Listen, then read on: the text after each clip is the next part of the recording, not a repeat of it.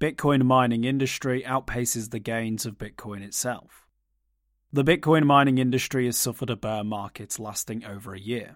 Miners lost the vast majority of their market capitalizations, resulting in companies seeking alternative sources of income, like taking subsidies for modulating municipal power grids, monetizing flared gas, or wholesaling stranded energy contracts. Nonetheless, this year's 64% rally in Bitcoin has certainly buoyed mining stocks. The bull is back. Riot has rallied 130% and now enjoys 11 buy ratings by Wall Street analysts.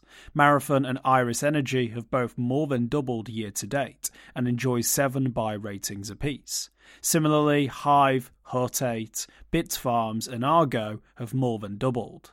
In addition, there are many privately held Bitcoin mining companies such as Bitmain, Foundry, Binance Mining, Coinmint, Genesis, Bitfury, Crusoe, Gryphon, Mint Green, Compass, NiceHash, Compute North, and hundreds of others. A rising tide has lifted all boats. With a gust of wind finally in their sails, what are some of the big names in the Bitcoin mining industry up to? Some newsworthy occurrences in the Bitcoin mining industry. Riot's blockchain increased the amount of Bitcoin in its coffers by 353% in the past year. It also aimed to add more than 115,000 Antminer ASICs to its operations in January 2023. Like many Bitcoin mining companies, Marathon Digital Holdings did business with Silvergate Bank. It recently repaid a term loan and halted its loan facilities with Silvergate. Marathon said those moves freed 3,132 Bitcoin it had posted as collateral. Law firm Faruqi and Faruqi is examining potential claims against Marathon over investor losses from trading its stock or stock options. Embarrassingly, Marathon posted a $682 million loss from its 2022 fiscal year due to the bear market and high energy costs. Compass Mining is feuding with Bitmain over the design of Bitmain's new S19 mining machines. Design flaws could cause the machines to overheat, damaging sensitive electronic parts.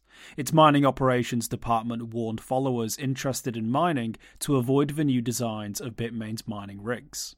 Hive Blockchain Technologies also posted negative earnings in its most recent quarter. It admitted losses associated with Ethereum's switch to proof of stake, obsolescing its Ethereum mining rigs. More recently, it reported 250 Bitcoin mined in February 2023, averaging 2.75 exahashes per second in mining power throughout the month. Hive also reported receipt of a shipment of 5,600 Buzz miners, which it's installing in its data centers. Bitfarms struggled through a fourth quarter 2022 loss due to the bear market, rising energy costs, and contending with Bitcoin's mining difficulty. It says it's considering a potential acquisition. However, Bitfarms also said it aims to leverage its Argentina based operations to achieve 6 exahashes per second in mining power this year, after missing its hash rate goals set last year. Cipher Mining Technologies reported $3 million in revenue in 2022. However, it also posted a $37.4 million loss. It recently promoted two employees to co president and chief administrative officer. Core Scientific has been going through bankruptcy proceedings. The presiding judge in its bankruptcy case recently ordered it to transfer $20 million in equipment to an energy supplier. The judge also approved a $70 million loan to help it continue operations for its legal proceedings.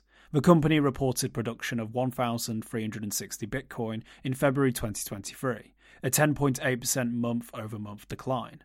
Argo Blockchain said its deposits at Signature Bank are secure and denied any exposure to the now bankrupt Silvergate and Silicon Valley banks. Argo reported a 7% month on month increase in Bitcoin production as of February 2023. Bit Digital hired Sam Tabar as its new CEO and announced changes to its executive leadership, advisory board, and strategic priorities in 2023. It sold its remaining shares in CryptoFlow. Founded in 1937, Greenidge Generation Holdings is a legacy power production company that recently started mining Bitcoin. It produces hash rates exceeding 2.4 exahashes per second and recently restructured $11 million in debt to give itself more time for repayment. It planned to raise $1 million in a stock sale to help pay down the debt. It also plans to sell unused real estate near its South Carolina mining facility. For more informed news, follow us on Twitter, Instagram, and Google News, or subscribe to our YouTube channel.